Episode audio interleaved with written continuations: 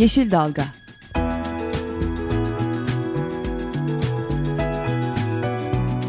Çevre mücadeleleri üzerine.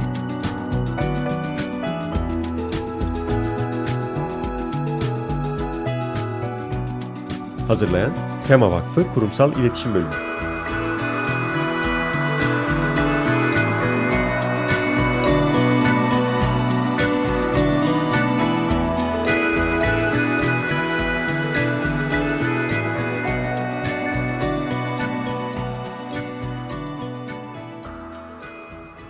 Merhabalar, bir Yeşil Dalga programında da sizlerle beraberiz. Ben Gökşen Şahin. Ben Elif Sezginer Verün. Bu hafta e, bir konumuz olacak telefonda. Telefondaki konuğumuz Profesör Doktor Neriman Özhatay ile beraber İstanbul'un e, doğal alanlarını konuşacağız birazcık. Daha doğrusu biz hep Üçüncü köprünün ne kadar ya da ve işte İstanbul'da planlanan büyük projelerin Kanal İstanbul'un e, üçüncü havaalanının ne kadar işte ağaca ne kadar sulak alana zararı olduğunu konuşuyoruz ama otsu bitkilere yani bu bölgenin önemli bir e, varlığı olan ve endemik türleri olan otsu bitkilere ne kadar etkisi olduğunu konuşmuyoruz.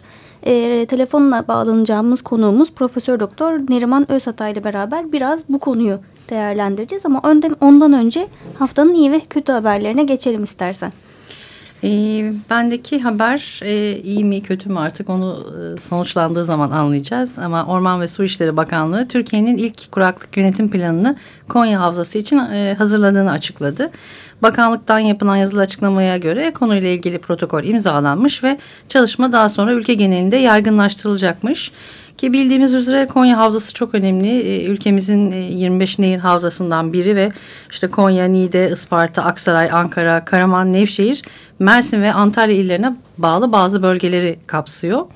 E, tabii bakanlık e, muhtemel su işte muhtemel kuraklık, su kıtlığı, içme kullanma suyu, tarım sanayi ve ekosistem olmak üzere dört sektöre dair e, analizler yapacağını belirtmiş. E, inşallah e, sonucu hayırlı olur diyoruz. Bekleyip evet. göreceğiz. Evet bu umarız bunda iklim değişikliğine adaptasyon konusunda göz ardı etmezler. Zira o bölge iklim verilerine göre gittikçe kuraklaşacak bir bölge ama e, en azından iklim değişikliğine uyum konusunda ya da en azından Türkiye'deki kuraklık konusunu ciddiye alınıp böyle bir yönetim planının hazırlanmaya başlanmış olması çok önemli e, gerçekten de. Bir diğer haberimiz de kötü haber aslında. Daha doğrusu İzmir'de bir süredir e, devam eden haberin son geldiğimiz noktasını paylaşacağız sizlerle. Serkan Ocağan haberi bu Radikal'den.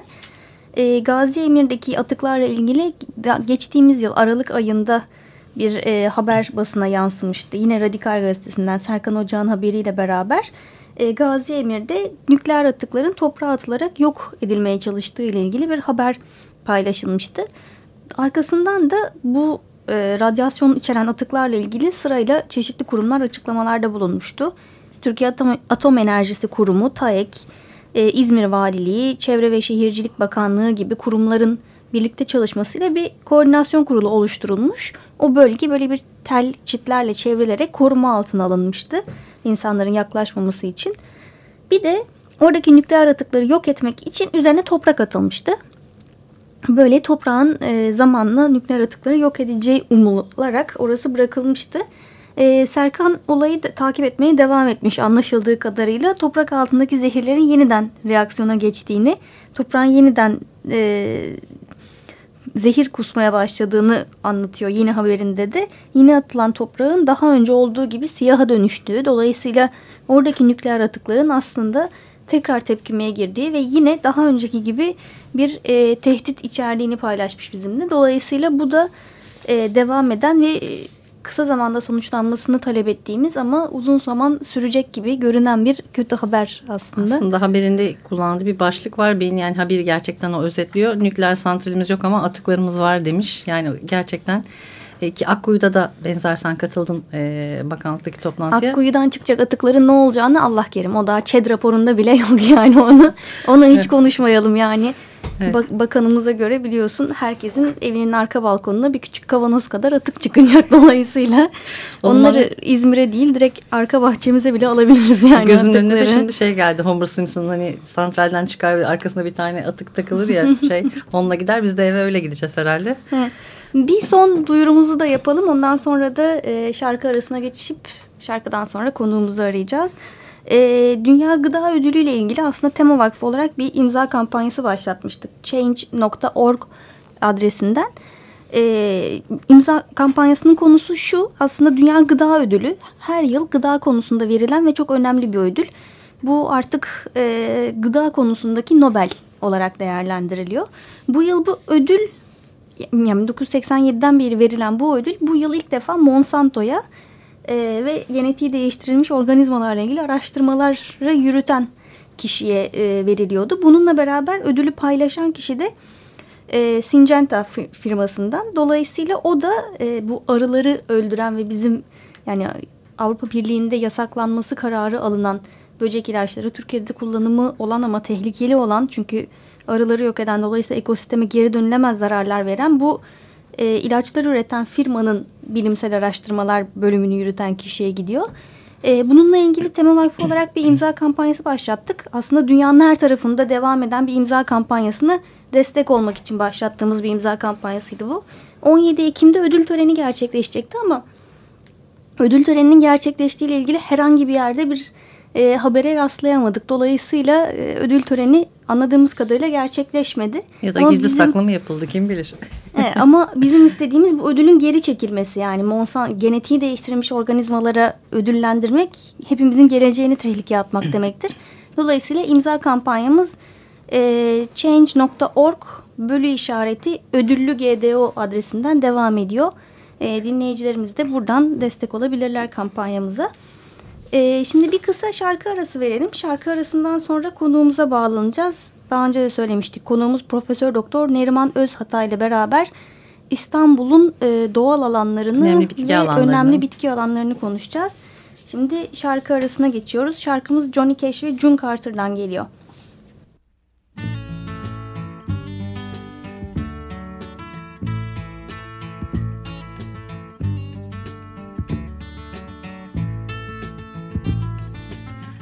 My back against you, thinking you were an oak. I knew the wind could bend you, but I can't believe you broke. Now the wind could never break me, only your false love. Honey, I've been true, I swear by God above. I thought you were a willow, but you never wept for me. You went roaming in the wildwood like a ship that roams the sea. The willow tree is fickle and it weeps in the morning dew. My love is a pine tree, and that's the only tree that's true. If I was mistaken, then take my eyes away. You made a bed in the wildwood, and that's where I saw you lay. Honey, your eyes deceived you. It's true, I touched the ground, but I never slept there. I never let my long hair down.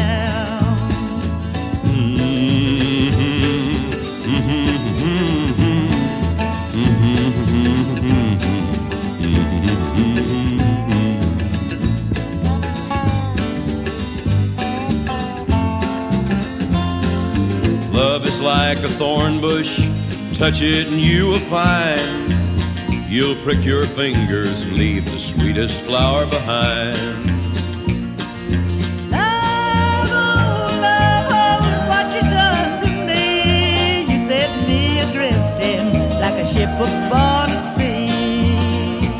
Yes, a ship there is, I see you, and you belong to me. My love is the ocean, and deeper love cannot yeah, well, I guess I was mistaken. And woman, I want you back. You never have left my heart now, honey, baby, that's a fact.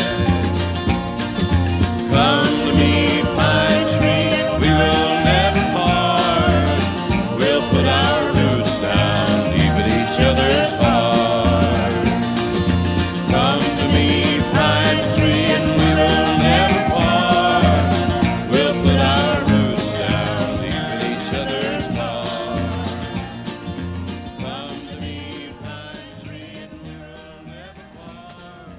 Johnny Cash ve June Carter'dan Pine Tree'yi dinledik. Şimdi telefon attığımızda İstanbul Üniversitesi Eczacılık Fakültesi Temel, Temel Eczacılık Bilimleri Bölüm Başkanı Profesör Doktor Neriman Özatay var. Hocam hoş geldiniz.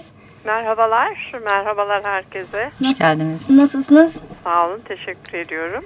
Ee, bizim aslında sizinle biraz Tema Vakfı olarak bu üçüncü köprüyü yakından takip ediyoruz. Hala devam eden davalarımız, Danıştay'da olan e, işte son durumlarımız falan var. Ama biz hep konuşurken aslında işte orman ekosistemine etkileri, sulak alanlara etkilerinden bahsediyoruz. Ama hiç e, İstanbul'un otsu bitkilerinin ne olduğunu ve bunlara nasıl etkisi olacağını şimdiye kadar hiç konuşmamıştık. Dolayısıyla bugün biraz sizinle bu konuyu açmak istiyoruz aslında. Hem Evet. Türkiye'nin doğal bitki örtüsünü tanımak hem de İstanbul'un e, otsu bitkilerini tanımak adına biraz buna ihtiyacımız var gibi hissettik. Tamam. Öyle bir sorarak başlayalım size. Yani bildiğimiz kadarıyla bizim İstanbul'da 2000 tür var. Evet. Bitki türü. Dolayısıyla bu çok önemli bir rakam gibi geliyor kulağa. Evet. Yani büyüklüğüyle karşılaştırıldığınız zaman tabii ülkelerle kıyaslayabiliyorsunuz. Bir İngiltere 250 bin kilometre karelik bir alanda 1800 bitkisi var. İstanbul 5300 kilometre karelik bir alanda 2500 aslında. Tür bazında olursa 2000 ama türün altındaki kategorilerde var. Bunlarla birlikte 2500 doğal bitki çeşidi, yabani bitki çeşidi. Yani biz ekmeksizin onların kendiliğinden yetişen ıı, yabani çiçek veya kır çiçekleri diyebileceğimiz bitki çeşidi var. Tabi buna odunlular da dahil bu rakama.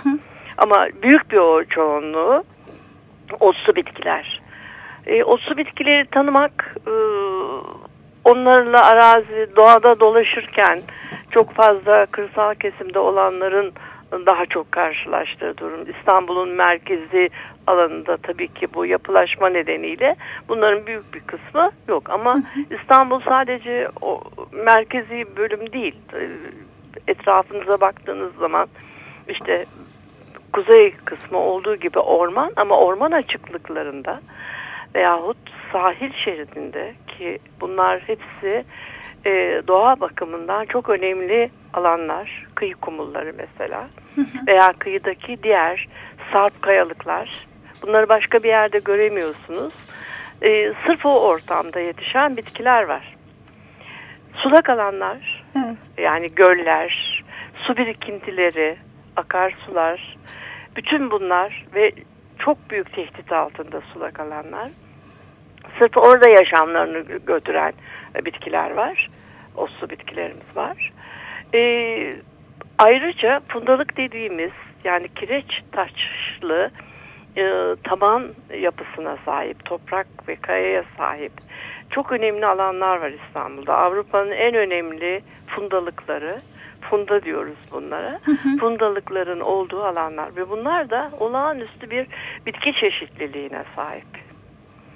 Ee, meralar da bunun içinde ama İstanbul'da meralar nispeten azalmış. Bütün bu alanların zaten hepsinin de yüzde seksenin üzerinde azalma var. Dolayısıyla hakikaten alarm veriyor. Yani buralara yapılacak olan her e, aktivitenin muhakkak çok iyi incelendikten nelere zarar veriyoruz, neleri kaybediyoruz veya ne, ne yapmamız gerekiyor. Bütün bunları düşünerek yapmamız lazım. Şimdi Hocam, ben bir şey dediğim- sormak pardon. istiyorum özür dilerim. Ee, şimdi e, Türkiye'nin 122 önemli bitki alanı kitabınız var ve e, bu bitki alanlarından önemli bitki alanlarından ne kadarı İstanbul'da? Yedi tanesi. 7 tanesi ve, Ve bunlardan dört tanesi de çok kritik. Ee, yani muhakkak surette korunması. Çünkü tehditler çok fazla. Ee, o alanları bir söyleyeyim isterseniz. çok seviniriz. Gümüşdere kumulları yani Kilyos kıyı şeridindeki kumullar ve oradaki diğer yaşam ortamları. Hadımköy Kemerburgaz arasındaki fundalıklar. Büyük bir alan bu Evet. yer yer. Anadolu yakasındaki tepeler, Aydos, Kayışdağ ve büyük bir kısmı da bunun e, Ömerli su havzası içinde kalan fundalık ve ormanlık alanlar. Ve de Şile, Şile'nin sahil köyle Şile arasındaki kıyı kumulları ve diğer yaşam ortamları. Bunlar çok fazla şey altında olduğu için tehdit altında çok aşırı e, zarar görmüşler ve muhakkak çok kritik.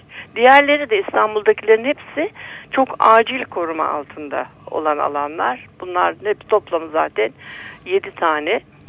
E, bu alanların muhakkak surette yani tanınması gerekiyor. Biz bunu çalışmalarımızda tanıdık. Yani neden bunlar önemli?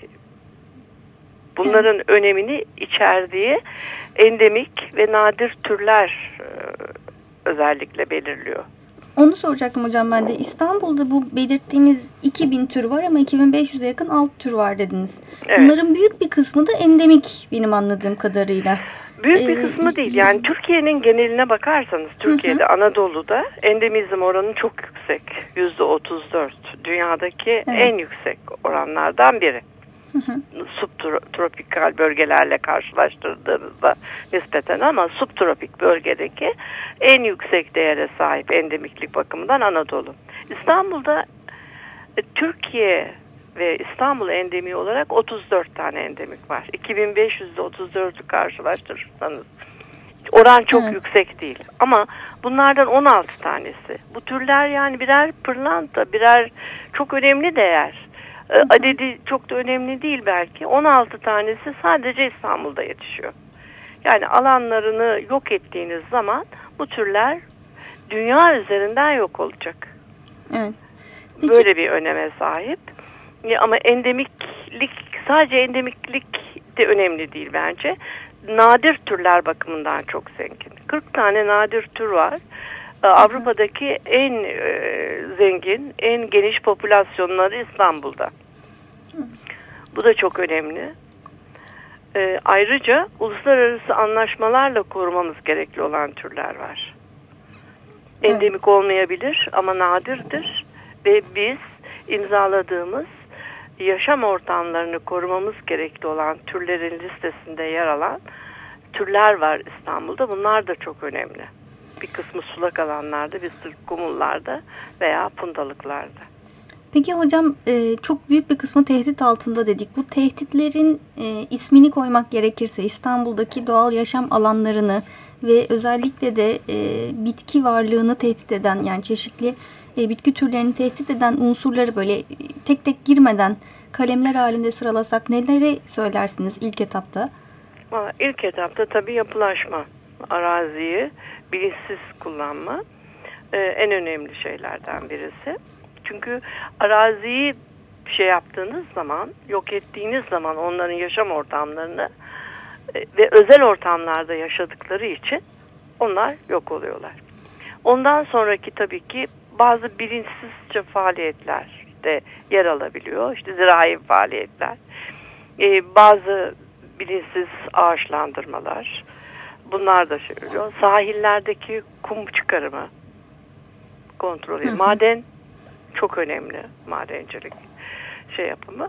Ve işte bugün içinde durdurduğumuz karşılaştırma yaparsak e, yapılan üçüncü köprü, yapılması planlanan üçüncü havaalanı büyük bir inşaat, büyük bir yapılaşma olduğu için, büyük projeler olduğu için o alanları yok ettiğinden çok önemli. Yani hı hı. çok dikkatli e, ve şeyli yapılarak planlama yapılarak tabii ki hiçbiri yapılmasın veya şey olmasın demiyoruz. Şehir de gelişiyor ama bu şehirle gelişirken öncelik doğada olması lazım. Evet. Büyük yatırımlarda aslında dediğiniz gibi hocam hani e, bir sürü önemli yaşam e, alanında bitkiler içinde, hayvanlar içinde, ormanlar içinde yok evet. ediyor ama aslında oturduğumuz mahallede bile mutlaka küçük bir arsacık boş kalmış nadiren bir yer vardır. Oralara mesela bina yapıldığında benim içim parçalanıyor. Çünkü ilk anda hani ben sizin kadar tanıyamasam da ilk baktığımda bile orada en az 25-30 e, bitki çeşidi olduğunu ben evet. bile görebiliyorum ki siz baksanız neler görürsünüz ama hani ben Levent'te aslında çok da şanslı bir kentte yaşıyoruz. Ben Levent'te bile mesela sığır kuyruğu gördüm. Arap sümbülü e, Levent'teki parkın içinde e, mor mor e, açıyor böyle. vardır. Ki hani şehrin içindeki aslında binaların bahçelerinde bile hala e, saklanmış şeyler var. Şimdi acı çiğdem zamanı çiğdemler gördüm. Birçok yerde hani aslında bakınca e, hala biz e, kentin Tabii. içinde taş binaların yanında bile e, görebiliyoruz. Oradan bile hissedebiliyoruz ama e, ormanlarda nasıl e, tartışırken e, sadece ağaç olarak görenler var. E, o yüzden e, toprağın üzerindeki bitki örtüsünde sadece hani ot olarak görenler de var maalesef. Biz e, İstanbul'u gerçekten e, her e, yönüyle korumak istiyoruz. Sizin gibi bilim adamları çok, bilim insanları çok önemli gerçekten. Bize bu e, bitkileri fark etmek gerçekten korumak çok önemli ama hani e, direktman benim aklıma gelen 3. köprü üzerinden tartıştığımız için şimdi 3. köprü e, önemli bir doğa alanı orada kuzey ormanlarımıza da işte o bölgeye zarar verecek. İkinci köprünün etkileri e, belki bize örnek olabilir mi? Hani o e, ikinci köprünün verdiği zarara ilişkin bir e, şeyiniz var mı değerlendirmeniz? Şimdi tabii bu bitkilerin e, yaşam alanları yok olmasa bile gittikçe daralıyor. Yani belki şu anda bazılarının zaten çok çok daraldığını biliyoruz. Yani hı hı. gerçekten e, bir elin parmakları kadar az birey kalmış durumda. Bunların etkisi yani bu yapılaşmaların etkisi tartışılamıyor bile yani çok fazla olumsuz etkisi var. Ama dediğim gibi benim benim planım yani yeterli kanunlar var, uygulam şeylerimiz var, yönetmeliklerimiz var. Ve bu konuda Türkiye'de gerçekten yetişmiş bir bilim insanı şeyi de var, kapasitesi de var. Dolayısıyla önce neye sahibiz? Yani biz İstanbul'da ne yapmamız gerekiyor? Bunları korumak için nasıl planlama yapılması lazım? Yani bir araya gelip ben yaptım olduğu şeyini bırakarak bir araya gelip iyi tartışarak hem koruma hem kullanma dengesini kurmamız gerekiyor. Çok önemli olduğuna inandığım benim bir konu bu. E, bu mevcut bizim yasalarımız, şeylerimiz bunlara e, korumak için yeterli bir çet yapılması gerekiyor diyoruz. Ama çet yapılmadan inşaat başlanıyor. Evet. Yani veya çet doğru yapılmıyor. Çetin çok önemi var ama muhakkak surette e, onun denetimden geçmesi gerekiyor. Yani bu tip şeyleri aşarsak gerçekten hem koruyabiliriz hem bu güzel şehirde insanların daha sağlıklı yaşaması için ortam yaratabiliriz. Hem de şehrimiz, kentimizin gelişmesi sağlanabilir. Yani bunu yapmak gerçekten o kadar zor değil ama tabii ki değerler çok önemli. Daha önce de söylediğim gibi önceliği doğaya vereceğiz. Çünkü bunu biz yeniden yapamıyoruz. Yani bilmem kaç trilyon paramız da olsa biz bu doğal bitkiyi yeni bir tür olarak biz yetiştiremiyoruz. Hı. Bunu doğa kendisi yapıyor. Çünkü İstanbul'un neden böyle önemli İstanbul? İşte içinde yaşadığımız bu şehir iki iklimin bir kere kuzeyde Karadeniz, Marmara kıyılarında Akdeniz iklimi ve arada geçiş iklimleri var. Ömerli civarı mesela. Ömerli havzası ve şey olağanüstü zenginlikte. Oraya yapılan biliyorsunuz Formula 1 alanı o alanda çok ciddi tahribat yaptı. Çünkü yapılaşmaya açtı. O zaman bir kampanya da başlatmıştık biz Formula 1 Flora 0 diye. Ama yine de sonuçta alan yapıldı ama şu anda işlevi yok biliyorsunuz. Evet. Şu an hatta yani 3. köprünün de en korkulan noktalarından bir tanesi yine İstanbul'un kuzeyini de yapılaşmaya açacağı. Evet. Zira yani Tabii, e, tra transit evet transit evet. yol olarak yapıldığı söylenen e, köprüye 19 tane kavşak bağlanıyor. Bunlar evet. E, yani transit yola niye kavşak yapılıyor sorusu doğrudan insanın aklına geliyor. Hocam son bir dakikamız kaldı programı kapatmaya. Son olarak evet. söylemek istediğiniz bir şey varsa onları alalım. Valla ben son olarak şunu söylemek istiyorum. Bunun farkında varmalıyız. İstanbul'da böyle bir değerin olduğunu ve bunun asla ve asla yerine konamayacağını, onun için de korumamız gerekli olduğunu ve korumanın da mümkün olduğunu göz önüne alarak bütün yapılacak büyük projelerde yani sitelerin yapımında bile öncelikle bir sağlıklı çet ve farkındalık. Bunun için eğitim çok önemli.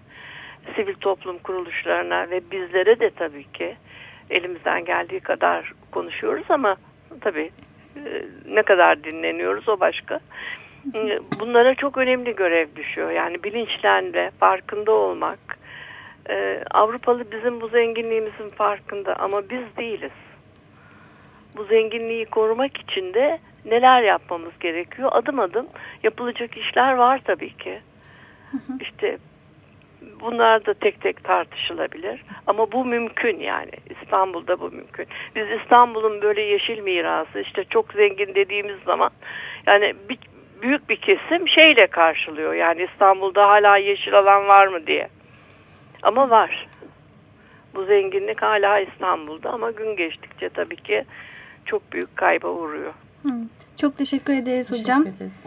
Ümit ediyorum faydalı olmuştur. Evet çok teşekkürler. Yani çok faydalı oldu bence bizim için, e, dinleyicilerimiz için de çok faydalı olduğunu düşünüyoruz. Çünkü sizin de dediğiniz gibi aslında hepimiz e, İstanbul'un güneyinde ve betonlaşmış kısmında yaşayan insanlar olarak aslında hala İstanbul'un ciddi bir orman varlığının olduğunun ve onun Evet. kaybolmak üzere olduğunun ya da orada bir işte e, doğal yaşam alanlarının olduğunu e, unutmak üzereyiz.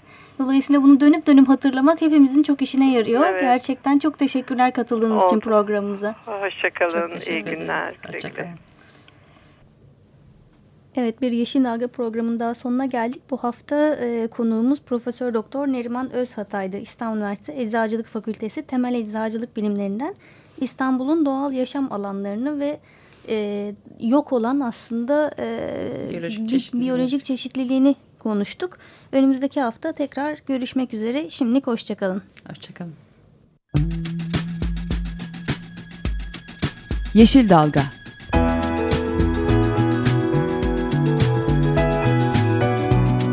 Çevre mücadeleleri üzerine